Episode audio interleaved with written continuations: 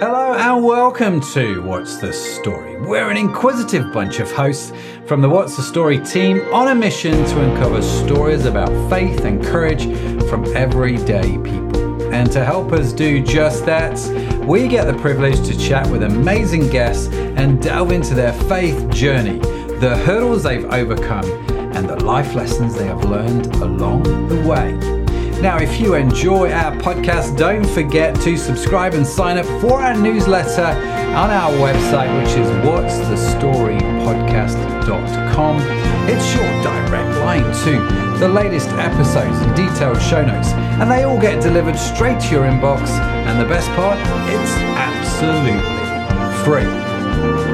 What's the Story is brought to you by Crowd Church. We understand that stepping into a traditional church might not be everybody's cup of tea, and that's where Crowd Church steps in, providing a digital sanctuary, a safe space to explore the Christian faith where you can engage in meaningful conversations rather than just simply spectating.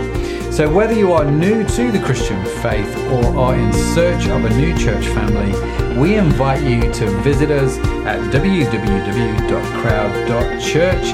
And if you've got any questions, just drop us an email at hello at crowd dot church. We're here to help, and would genuinely love to connect with you. And now, without further ado, let's meet your host and our very special guest for today.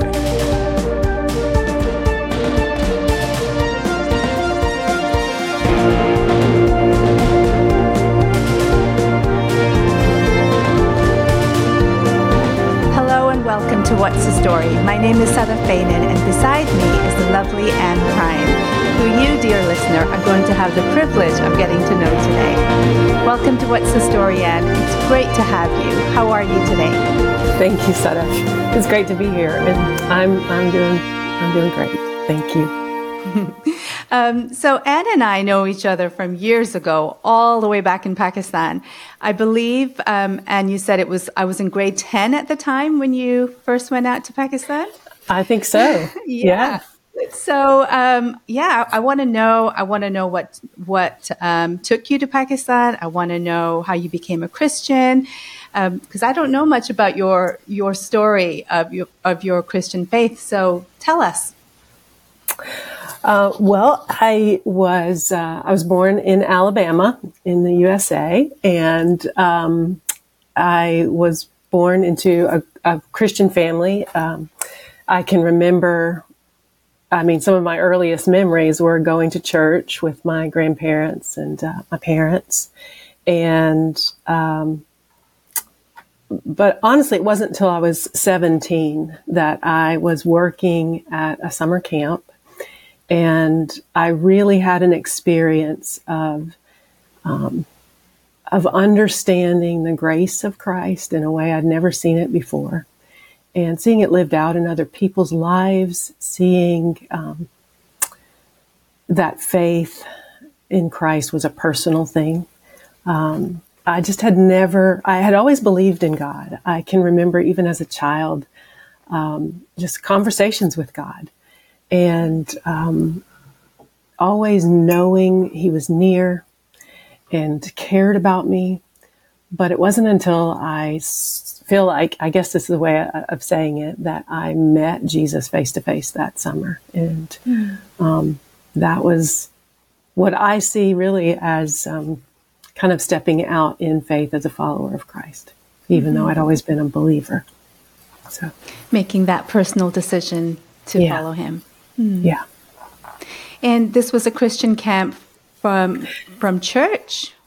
Um, I was introduced to it through my the church I was at. I was in a, a Reformed Presbyterian church in Alabama, and we had a conference center in North Carolina, which I had worked at for a couple of summers.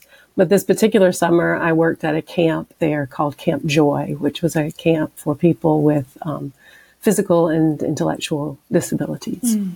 So. Great. That's great. So then um, what, so that you were seventeen when yes. you came to know the Lord as your personal savior. Yes. Um, so what happened after that? Oh, well, after that, that summer, actually, I made a bold uh, promise to Christ. I, I'll go home to my little small town and my high school, and I'm going to be a witness. I'm going to, um, going to share my faith. And, uh, and so I went back home from that amazing summer and, uh, immediately was given opportunities to do that, and was, um, pretty nervous and scared about it. But at the same time, there was this boldness that new faith can, can bring. And, um, I remember I spent a weekend with a friend, um, a girl who was about to go away for, um, for school, to a boarding school. And, um, she and I spent the weekend at the lake with her parents. They had a home there, and we were out on the river one day, or the lake. And, um, we witnessed a tragic, tragic um, drowning. Mm-hmm. And I can remember that night back at her house, just sitting together and crying and asking all the questions, you know. Mm-hmm. And uh, and even though both of us had grown up in church, um, we had never had a conversation about uh, God, about life after death, about Jesus. And uh But that night we did, and um, and I was able to share with her, and she prayed and asked God to to save her and um, to give her new life in Christ, and and that was an incredible experience for me. I never really shared my faith in Jesus with someone in that way, and never seen, never never been a part of that kind of experience, and it was powerful. And um, the next the next week when school started, I actually had an opportunity. Another friend who had been elected, we had the Student Government Association at our school, and a friend of mine had been elected as the chaplain mm-hmm. for the coming year, our senior year. And she uh, also moved away. And so that role of chaplain in our Student Government Association had opened up, and a teacher encouraged me to to run. Well, I did, but no one else ran for the, it was just me, but they still had me get up and give a speech. And I just knew that that speech was my opportunity to share what God had done in my life. And, uh, and I did, in fear and trepidation, but I, it's amazing sort of to look back on that, because before that, I was a small school, uh, kindergarten through twelfth grade, only about maybe four hundred people total. Um, But after that experience of being vulnerable and sharing my story, um, that opened up opportunities to know people in my school that I'd never known before, mm-hmm. um, to have conversations, to to feel not only like seen and known, but to see and know other people in a new way. Mm-hmm. Um, it was incredible. It was, that and my incredible. Senior year was um, just a complete turnaround from everything I had lived before. Mm-hmm. It was amazing. That is, that is really inspiring. And I love how you made such a bold promise to the Lord and how he honored that and gave you those spaces to be able to, to share about him and uh, your story with others, and the fact that you could lead your friend to Jesus. Mm-hmm. It's, it's incredible. It was quite incredible. Mm. Thank you for sharing that. Sure. So then, um, what happened after high school? Where did you go? After high school, I went to a school in South Carolina, a small um, university that was part, or college that was part of the Reformed Presbyterian Church, the Erskine College, in a small town called Due West, South Carolina. Um, and I spent my four years there, um, majored in Christian education and minored in special education. And, um, yeah, it was, uh, again, another experience of just uh, God's grace in so many ways. Mm-hmm. Relationships built there, the education I, I got there, mm-hmm. um, and the way that experience led to the next thing, you know. So yeah, yeah. And um, so that was, I'm guessing, two-year program, four-year program? It was a four-year program, four-year college. Yeah. yeah. Great. And then, um, so where did the Lord take you after that? So during my time at Erskine, I had the opportunity to go on several uh, short-term mission trips um, to Mexico, two actually, and through that made relationships with um, people at an organization called World Witness, which again was part of the Reformed Presbyterian Church. Um, and when I graduated from Erskine, my first year, I worked um, at a small um, home for girls um, as a, a teacher. And um, while I was working there, I was approached by um, the director of World Witness, who I had gone on these trips with, about an opportunity in Pakistan. And um, they were wanting to start a program there for students who had learning differences. Mm-hmm. And um, and I guess you'd say recruited me. They knew that I had an interest in special education and offered to train me to do this educational therapy. Um, and I just... I knew that my desire, I didn't know if this was what, you know, God was leading me to, so to mm-hmm. speak, but I knew my deep desire um, was to um, step out of my comfort and do something um, different. I, mm-hmm. I, I, foreign missions or being, um, you know, in, in a different environment really appealed to me. Mm-hmm. And um, so I, I said yes. And I don't know that my reasons for saying yes were um, noble in any way. They were more like adventure driven, I'm pretty sure, at the time. um, but I said yes. And that led to uh, being trained to do this educational therapy with the National Institute for Learning Disabilities, it was called at the time. Um, And to do that, I went to Virginia for a year and interned at a school there. Um, and I can remember a very, um, um, this was kind of a pivotal moment of me seeing, n- noticing that this was God moving me out into a new place. I was a part of a group at the church I was going to, a group of singles who we went on a retreat. And one of the questions that weekend to the group was, if God asked you to do anything, one thing that you would say, what is the one thing that if God asked you to do it, you would say no? And he went around the whole um, circle, and most everyone's answer was something like leave home, like mm-hmm. move away from where my family lives, leave Virginia, leave, something of that kind. And when it got to me, I, I just... At that time in my life, the one thing that if God wanted me to do it, I would probably, I'd have a hard time saying yes to, was moving back to the small town I grew up in. Um, so it was like my, what I was feeling was completely opposite mm-hmm. to all these other young people my age. And so I thought, well, maybe, maybe there is something to that, you know, maybe this isn't just me seeking adventure. Mm-hmm. I think maybe this is really God, you know, leading me in this direction. That desire in your heart, yeah. yeah. yeah. And actually what you said um, at the towards the beginning when you were talking about the camp you were at, and you made this bold promise that you wanted to go and witness um, you know, to others about the Lord. And he's like listening to you talk, I can see, I can see that um, the Lord opening up doors for you.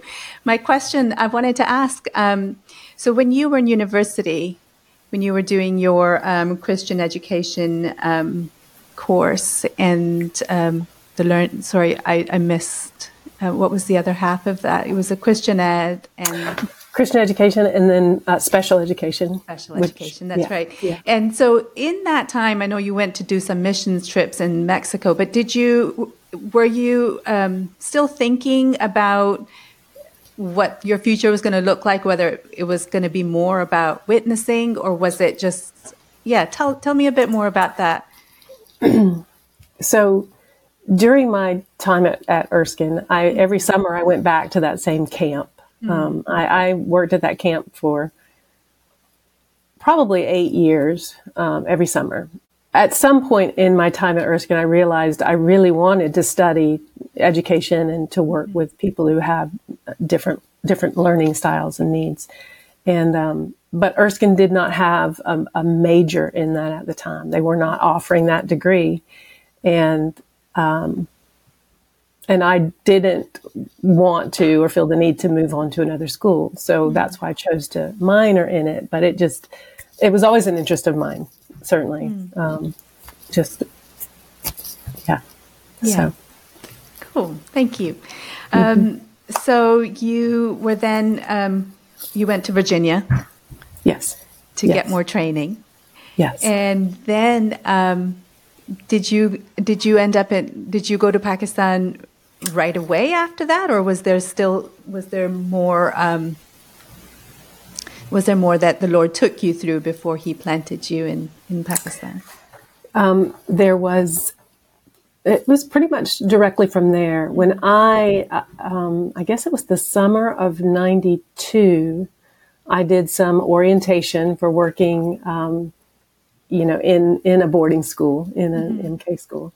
And then I did the training for um, working with the Discovery Program. And then I had the internship in Virginia. And that was kind of while I was waiting for my visa mm-hmm. to come through. And I finished teaching in Virginia Uh, early summer of ninety-three and went to Pakistan in August, or I think it was August of ninety-three. ninety-three. Yeah. That's so that was, yeah, that was, uh, it, yeah, it was wonderful. Mm. And it changed your life, didn't it? It did in so many ways. Yeah. All right. Tell us about that. Well, I went, uh, yes. I went to Pakistan in the summer of ninety-three uh, to be, to work, help, help, not to start it, but to help start the Discovery Program, which had already been started there, and um, got to be a part of that. I, I had, um, I believe I had six students. And my first year, that that's what I did. I spent time, you know, building relationships with uh, the other staff and my students, and teaching and getting involved on campus. And it was an amazing uh, community to be a part of. I've never experienced anything like it and never have since. Um, just incredible, um, made up of people from all over the world, and uh, just a beautiful, beautiful picture of what the bride of Christ is. Mm-hmm. Um, my second year there, I was asked to be uh, also be a boarding parent for seventh grade girls. And so I moved into one of the dorms and had my seven seventh grade girls, and um, and was teaching still. And it was uh, an amazing year.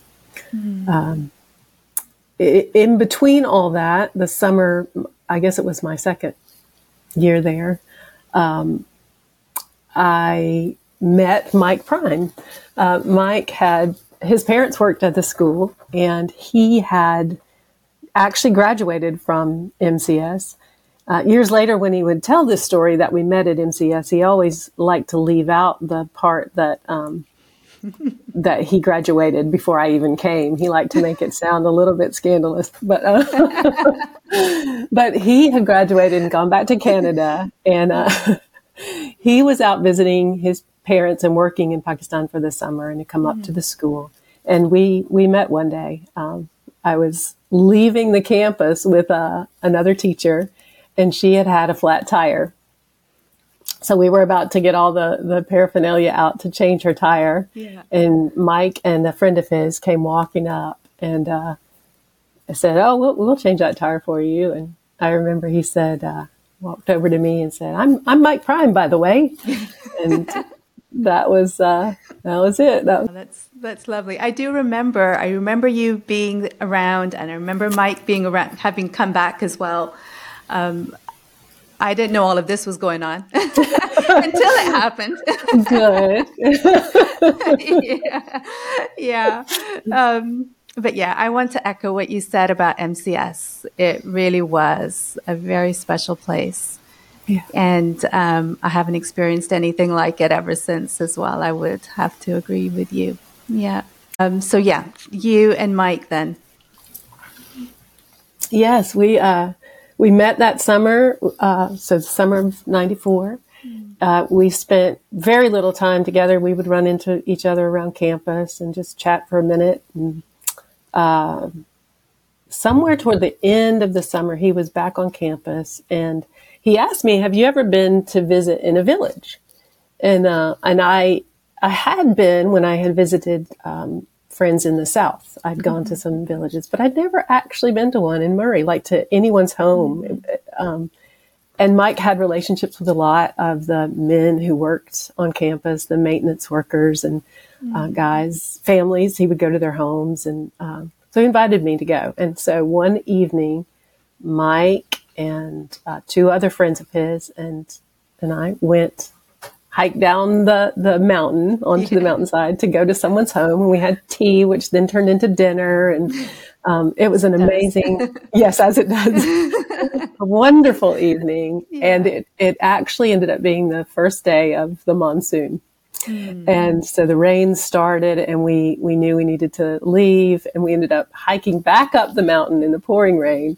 And um, it, it was, you know, it was an amazing experience. Um, So when we got back to campus, we actually drove into Murray and um, went to where his parents were staying at the time and visited with them and then ended up visiting with each other till like three in the morning, just getting to know each other. Mm-hmm. And uh, then the next day he went back to Canada and oh, wow. back to school. Yeah, the very next day. So I was like, oh, that was nice. um, you know, and I, I didn't know. I thought he was a great person, but I didn't know if I'd ever, you know, see him again. Mm-hmm. Um, a month later, however, I had a postcard in the mail from Mike, and on it he had put uh, his return address, which you don't usually put those on postcards, you know. Yeah. But he had, and so uh, so I wrote him back, and um, and we ended up writing letters, you know, and that was email was a new thing mm-hmm. at the time. Uh, but we didn't personally have email. You, you know, the school had it and probably his school had it. But uh, so we wrote letters and every two weeks I'd get a letter and send one back. Oh, I love and, it. Um, we did that for eight months. Hmm. And then he came back to Pakistan. And um, that was the summer of ninety-five. And it was coming up to the end of my two year commitment at M C S. Um, And that summer we got engaged. So, so he came back for you that, that second time? No, no. He had, he came back with two friends. Okay. Uh, they, uh, they came to work in the South with some missionaries there. Okay. He had come back to do that, um, every, I think every year after he graduated from okay. M C S, he came back and did that. So no, not just for me. Although, if I oh, may, I'll great. tell the, I'll tell this little story of our engagement. Yeah. It, it was it's funny, and I don't think many people know it. But um, when he came back, poor college student that he was, he wanted to bring me some kind of little gift, but he didn't really have money, and he didn't know what it would bring. And he was visiting with his brother before the trip, and they went hiking. And as they're hiking along the trail, he um, he kicked something on the trail and looked down and. And there was something shiny, so he'd been down and pick it up. And it was this little, dainty, pretty little gold ring. And he thought, well, I'll just give her that. The sign. Well, I don't know that he really thought about it that way at the time, but um, he cleaned it up and he brought it out. And, and um, so in the evenings, we would visit in the staff lounge. Mm-hmm. Uh, the girls would go to bed, and I'd go down to the staff lounge, and we'd sit and visit. And as often happened in Pakistan, the power went out one night while we're sitting there visiting. We're in the pitch dark. We had no candles or anything. And um, the night before, we had talked about, you know, our understanding of dating and, and what do we see that as at our ages or whatever. And, um, you know, to me, you at the time, I thought, well, you date in order to know if this is a person that you mm-hmm. should marry. Um, it's a time of discerning.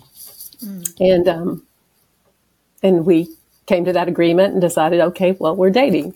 And so this is the next night. He's just given me the little ring. He said, you know, I wanted to give you this gift and told me the story and we thought it was funny. And, and the power goes out. And he said, um, so, you know what we talked about last night?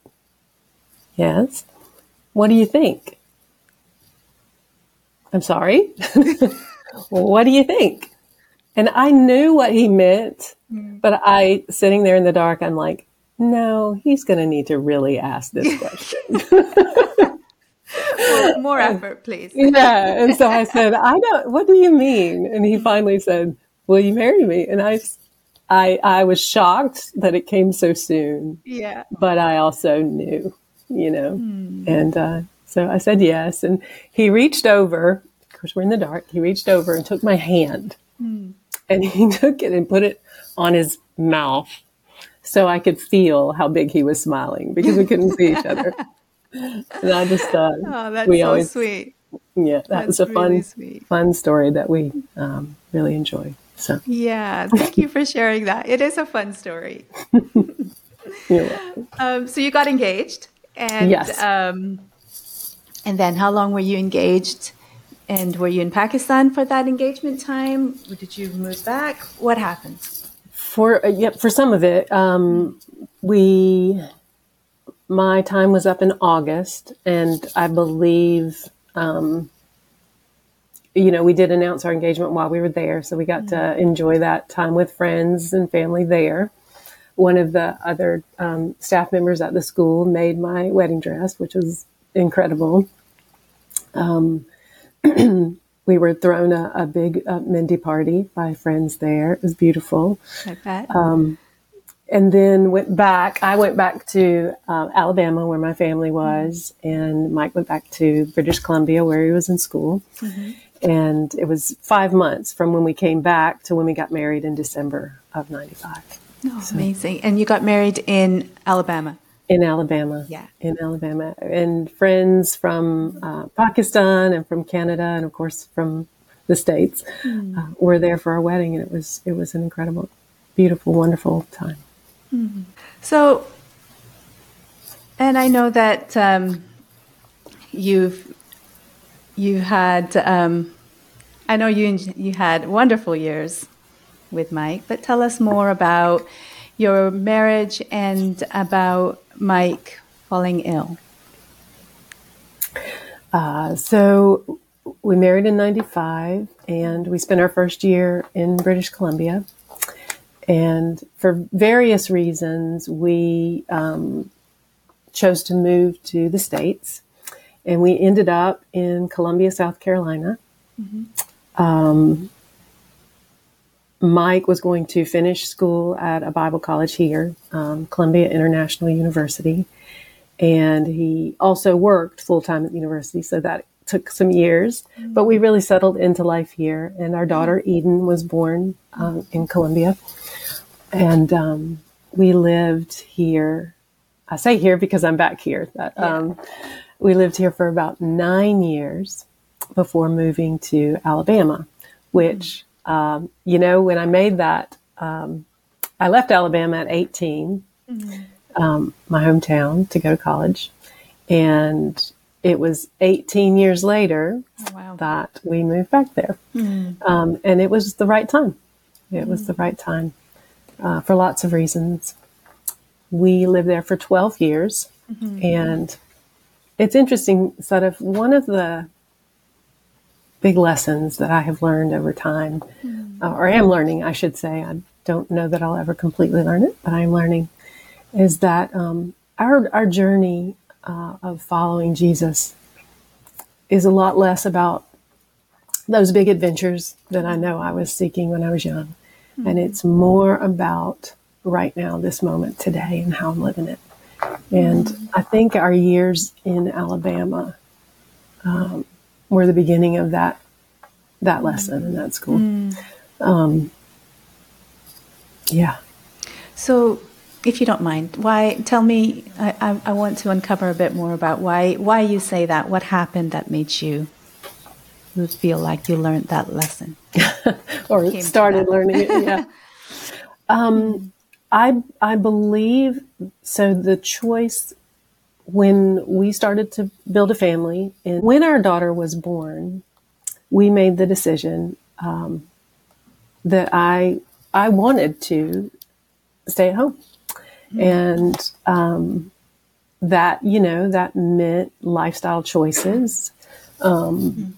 that were limiting in some ways, mm-hmm. uh, financially really the, the only way, mm-hmm. um, things that we had to choose to give up. Um, but they were certainly worth it. We never felt that they weren't. But that honestly was the beginning of learning that lesson of, um, you know, it's being um, totally present in the moment for the people mm-hmm. that you're in life with is more important than anything else. Um, there are things that we can aspire to. There are things that can draw our attention and our mind away from the present moment. And we can put, and I say we, but I know that this is true of me, mm-hmm. that I can put my energies into things I might want in the future or things mm-hmm. I might uh, regret from the past. Mm-hmm. But all of that pulls me away from being truly, really present right here in the mm-hmm. future. And, you know, this past three years has been um, a big lesson in that. But as I approach the anniversary of Mike's death, mm-hmm. um, I've been doing a lot of looking back over the years and lessons learned. And that's one of the biggest ones I see. Mm-hmm. It's not just been in these last three years I've been learning that. It's mm-hmm. been, it's been a long time. Mm. Maybe because I'm having a hard time learning it. um, so what happened with Mike? So the summer of twenty nineteen, um, our daughter was starting her, she was getting ready to start her senior year of college. And she was in school down in Florida and had decided to take the summer and go to school in the U K. Mm. So she was there for the summer. And her her hope was to do some traveling in Europe after her time in school was done. Mm-hmm. And she wanted to do that with friends. That didn't work out. So she invited her dad to come. And um, I was going to be working at a camp in Alabama that summer, that same week that she wanted to travel. So she and Mike got to do this trip together. And um, so the week he was gone, I was gone to camp, and we both had very, very different experiences, but we came home with a very similar sort of um, realization, I guess you'd say. Um, I had spent this week in a camp called Hope Heals Camp in North Alabama. And if you don't know about the organization called Hope Heals, um, please look it up. It's yeah. an amazing organization. Um, do a beautiful family camp for people mm-hmm. living with disability. Um, and my takeaway from that whole week of camp was a need to recalibrate, mm-hmm. a need to get back to the essentials in life.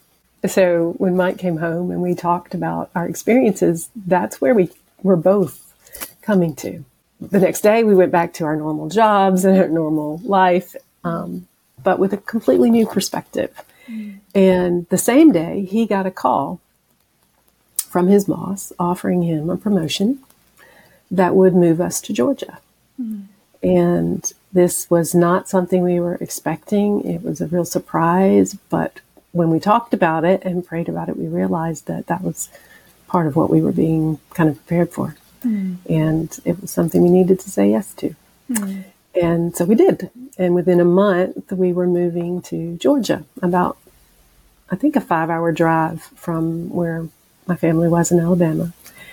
Um, and it was a process. Mike moved first, and it took me about a month to pack things up and finish my job and move.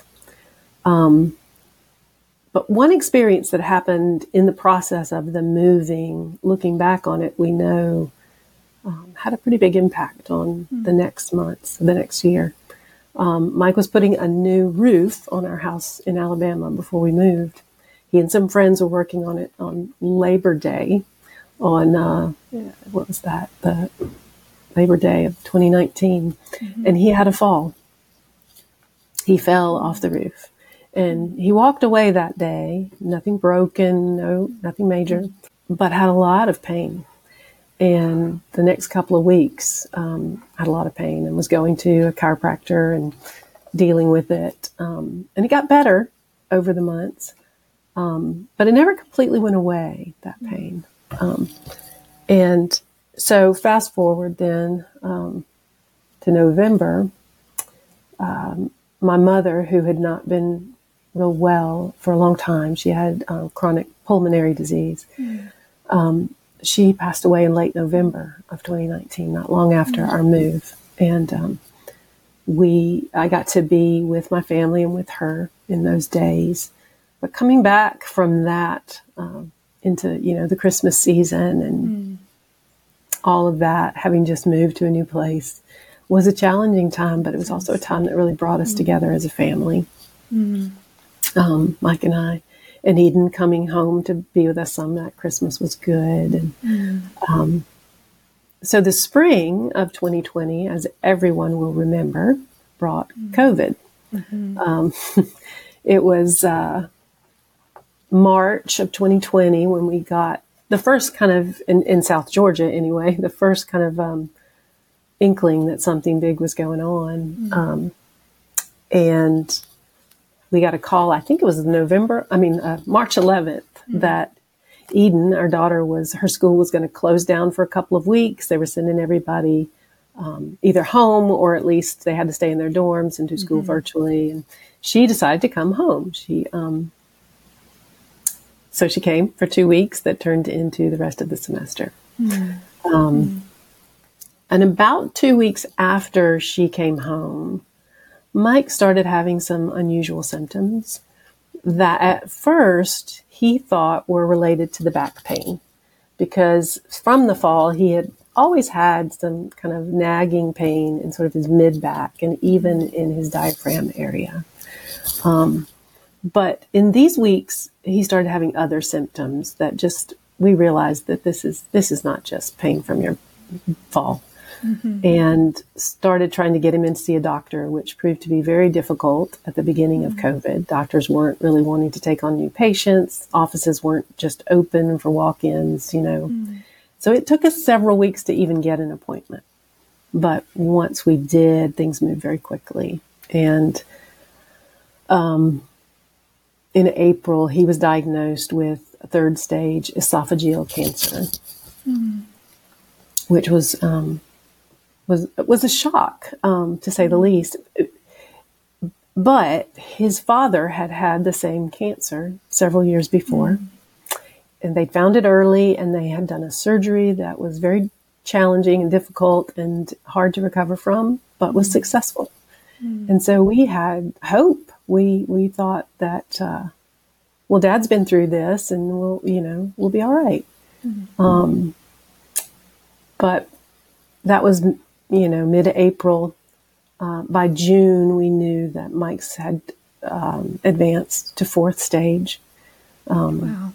And the surgery wasn't even an option when it was at third stage. Mm. But um, he started treatments, chemo and radiation, and... Mm. We started a, a, the long process and journey of, of illness.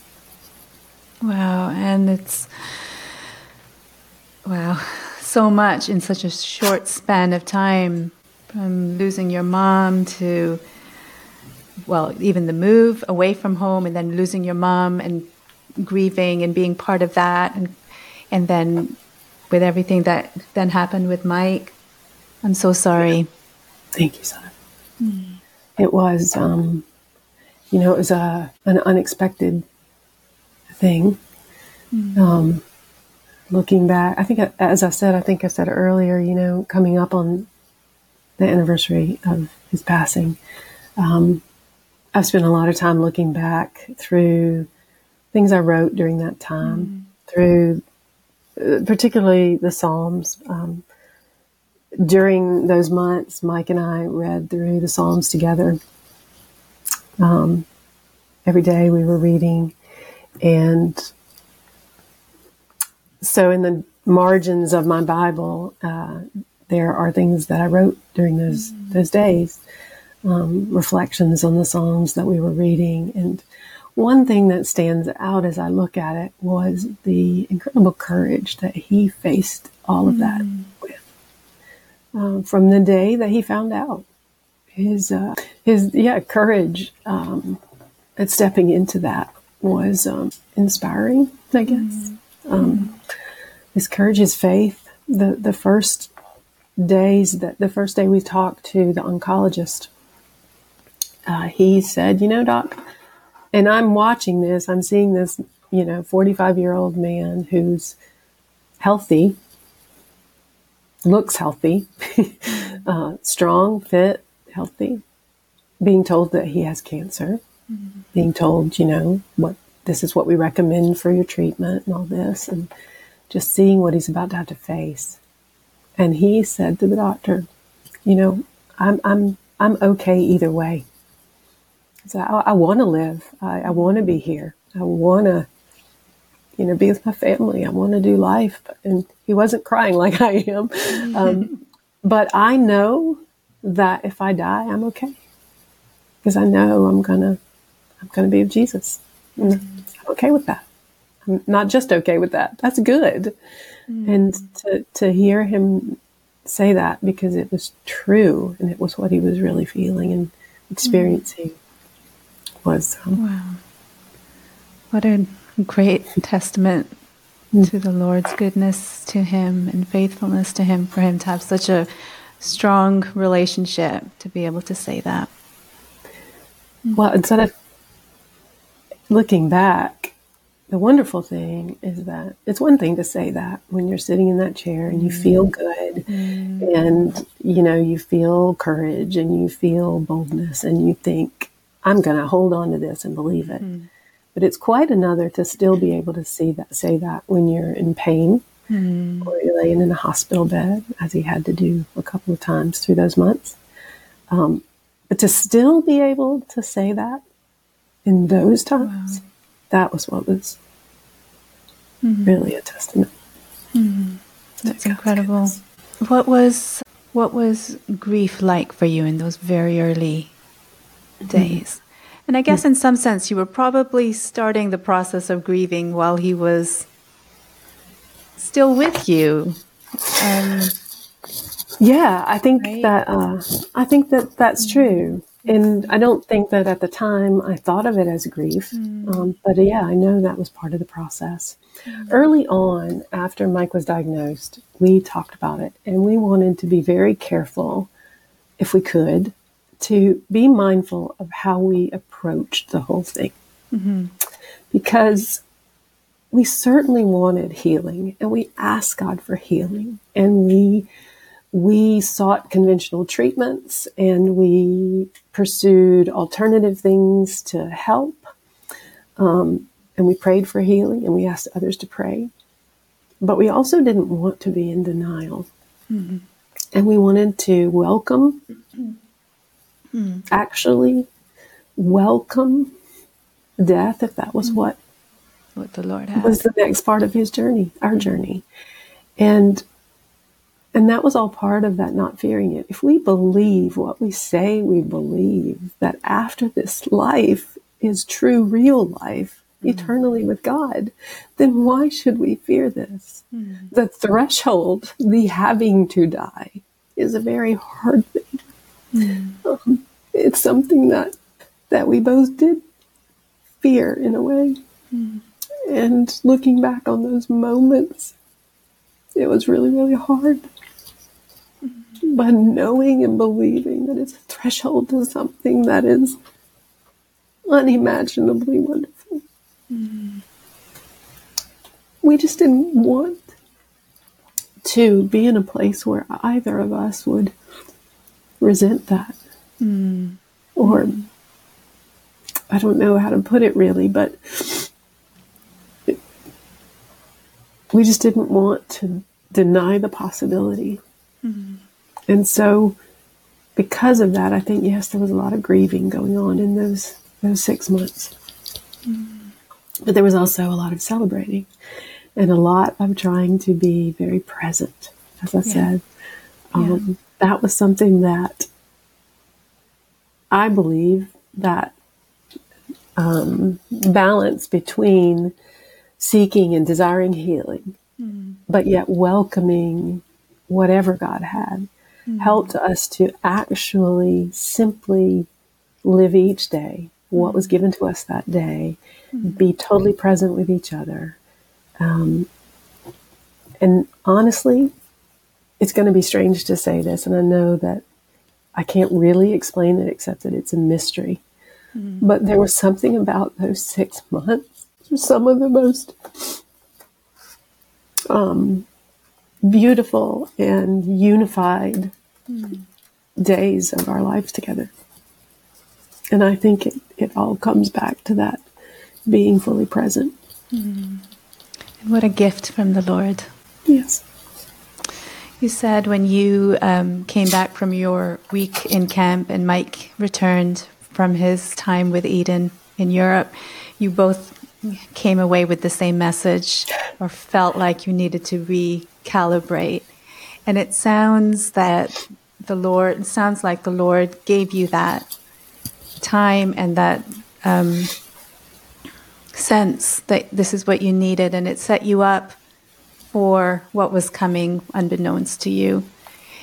And um, from the way you're talking, the way you um, talk about being present and um, and living each each day in the moment, and you talked about reflecting on Scripture together with Mike, and just in everything you've talked about, it felt like you are you held each other, you held Mike in an open hand before the Lord. And whether he takes him or whether he lets him stay, you were okay with that. And that's hard. That's a really hard place to be, but how so powerful. Mm-hmm. Yeah, it's it's not a place uh, I ever stayed um, consistently. Mm-hmm. But that, yeah, that was definitely mm-hmm. the... Oh, wow. Thank you for sharing that. So what does, um, I don't think we ever stop grieving. I don't think, I don't think that's a thing. So how are you, how are you navigating that in the, at the moment? Like, where are you, where are you, where are you up to in that grief journey? Well, you know, it's interesting. That's a good question. Um, and I, I think in a way that's what I've been thinking about this past, you know, um, this October. It's, it's um, three years. Mm. And so, and this time I've been kind of looking back and, and taking, taking account, I guess, um, of that journey of grief and uh, where I am.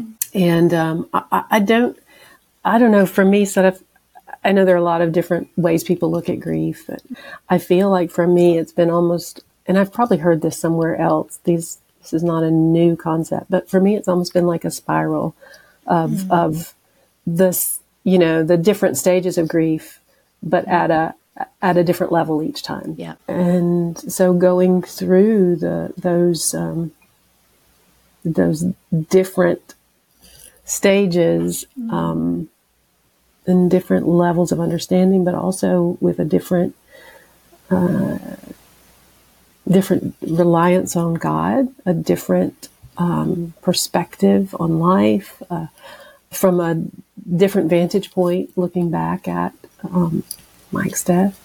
Mm-hmm. Um, for me now, so this year, uh, well, it's been a progression.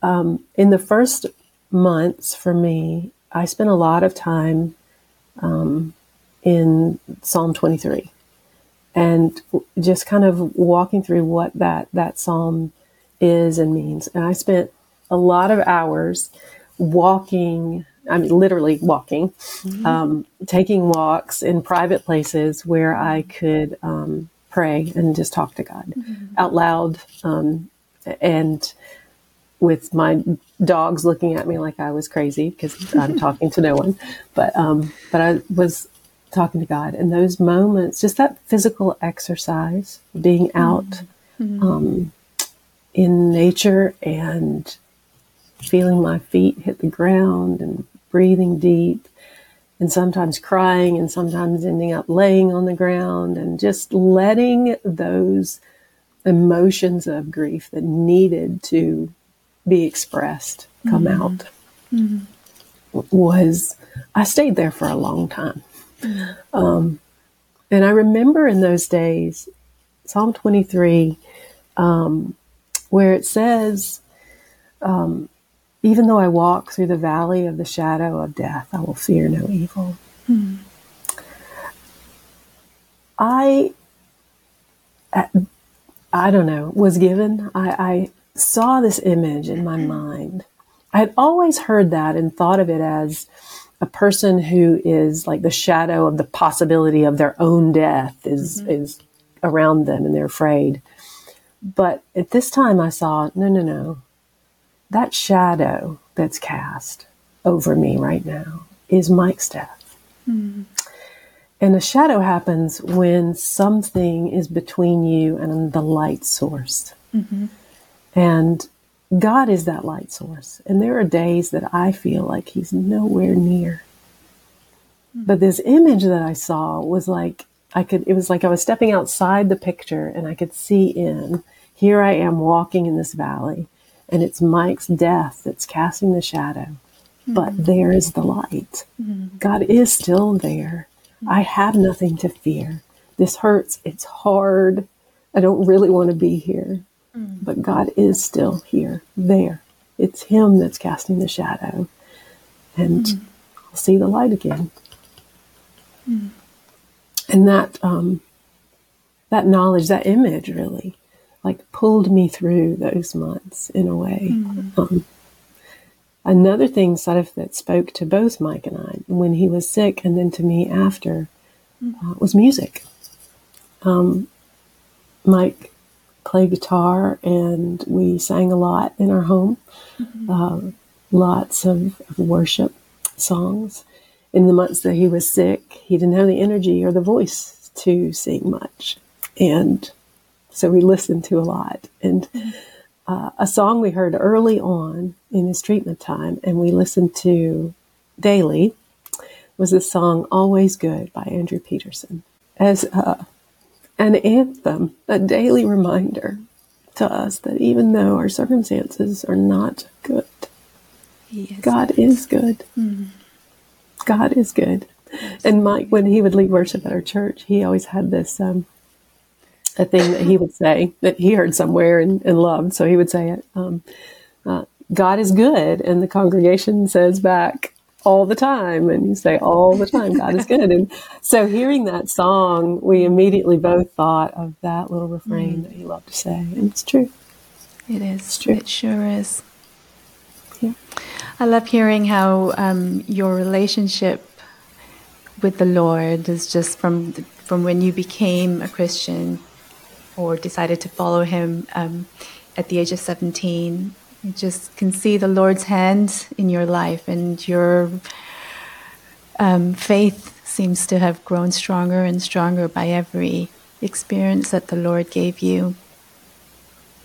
And it's wonderful to see that in, even in something as tragic as having to lose Mike, that you've been able to hold on to the hope and the goodness of mm. Jesus. I think, uh, you know, sort of, I think it's more him holding on to me. Mm-hmm. There are two things in, in what you say remind me of two other spots I was reading through in my, my journals. Um, mm. One is the fact that most, most growth in my life, and I look back at, has happened in the dark. Mm, absolutely, yeah. And I, and I think that's probably just mm-hmm. a true thing naturally. Mm-hmm. Most, you know, when you think of a seed, so much of the necessary growth happens when it's under the ground. Mm-hmm. Think of a child. Yeah. So that's much right. very important growth happens in the dark of the womb. And I know that's been true in my own life. And, um, and, yeah, one of the biggest uh, lessons or reminders through this time has been how God holds me, us. Mm. Um, Isaiah, let's see, what is it? Isaiah, I had it open earlier today. In Isaiah forty-one, mm. verse ten and verse fourteen, I just love. And they say, "Fear not, for I'm with you. Be not dismayed, for I am your God. I will strengthen you. I will help you. I will uphold you with my righteous right hand." And then it's actually thirteen. For I, the Lord your God, hold your right hand. It is I who say to you, fear not. I am the one who helps you. Um, and I have written in the, my journal, like my um, margin of my Bible, yeah, um, um, uh, April twenty-third of twenty-two, I wrote this. Um, and this is... Uh, Again, I was given this image as I read those verses. So the one says, um, I will uphold you with my righteous right hand. Mm-hmm. So I picture God or Jesus holding around me like we would do if we were helping someone up from a mm-hmm. fall. We'd reach around them with our right hand and pull up. Yeah. And so holding me that way in his arm. But then in thirteen, it says, I hold your right hand. Mm-hmm. Which means that he's reaching across with his left hand to hold my right hand. Mm-hmm. And so the image is like being completely encircled yeah. in the arms of God. Mm-hmm. And that's how, that's how I picture what you said earlier. You said that you've, I think you said you've held on to, mm-hmm. um, he's held on to me. Mm-hmm. And elsewhere in the Psalms, there again and again, I kept seeing this um, where David says, and the psalmist says, uh, I cling to you. Mm-hmm. That there's this active part that we play yeah. in this holding that God is. Mm-hmm. But that activity is nothing but just clinging. Yeah. And that's yeah. what mm. that's what these days have been. Mm. Are. Are, yeah. Mm-hmm. Hmm. What do you think this whole experience and this process has taught you about yourself? I know you've learned a lot about God. That's very evident in how you've been speaking, but what has it taught you about yourself, do you think? Mm. Um, that I have deep, deep need to know that that I won't be uh, abandoned. Mm-hmm. I think that there is definitely something in, you know, losing the person that you've, uh, you know, pledged to love till death do you part. And, you know, that love doesn't die. To feel that, I guess there's something I'm learning about my own personality in a way that, um, I have this underlying fear that I think. Mm. Um, and so to have that happen, you know, mm. this person that was so close to me in my life, not there anymore. Um, yeah, I don't know exactly how to verbalize now what I'm trying to say, but seeing that that is an underlying fear that I probably have had all my life, but and yet knowing that my Savior will never, Christ will never abandon. Mm-hmm. He, you know, Jesus is the outpouring of God's mercy and love and grace mm-hmm. into into life and into this humanity that we live in. And and even though I. in the core of who I am, I have this fear of being alone. I know that I'm never alone, that he is always with me, mm. and I have nothing to fear. So I guess in a way, sort of learning that, um, learning that about myself is very humbling. Yet I think humility is our only starting place with God. Mm. If we aren't starting, if I'm not starting from that place, then I have this misguided idea that my efforts are what keep me close to God. And it's just mm. not true. Yeah. It's him. It's yeah. God. That is so true. There's yeah. so much wisdom in those words, Ann. Yeah. You might have already um, answered this in so many ways, but um, if if you had one message or one key learning, what would you say that is? That's a good question. One. Gosh, I think, in, uh, you know, I'm still still learning so much. Mm. I think maybe that,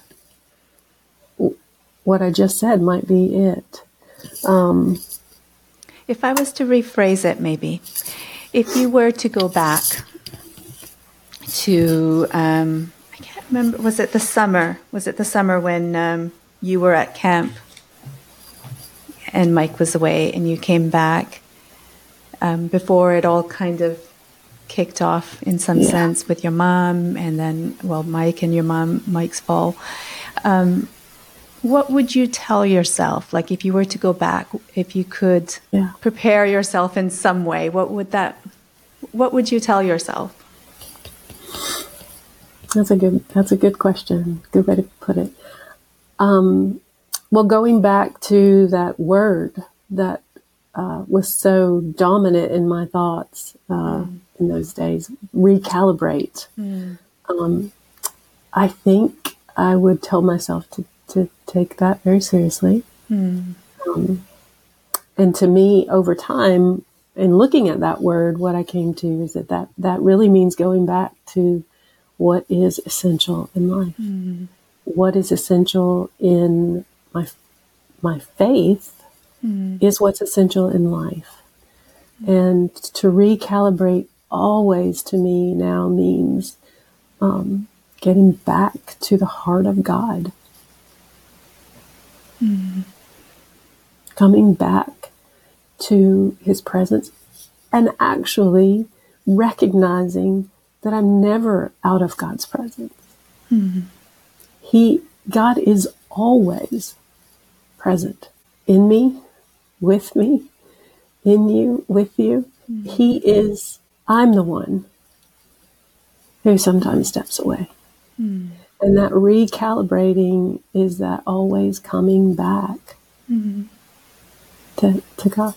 And I suppose we could talk about concrete ways that we can do that in our daily lives. But mm-hmm.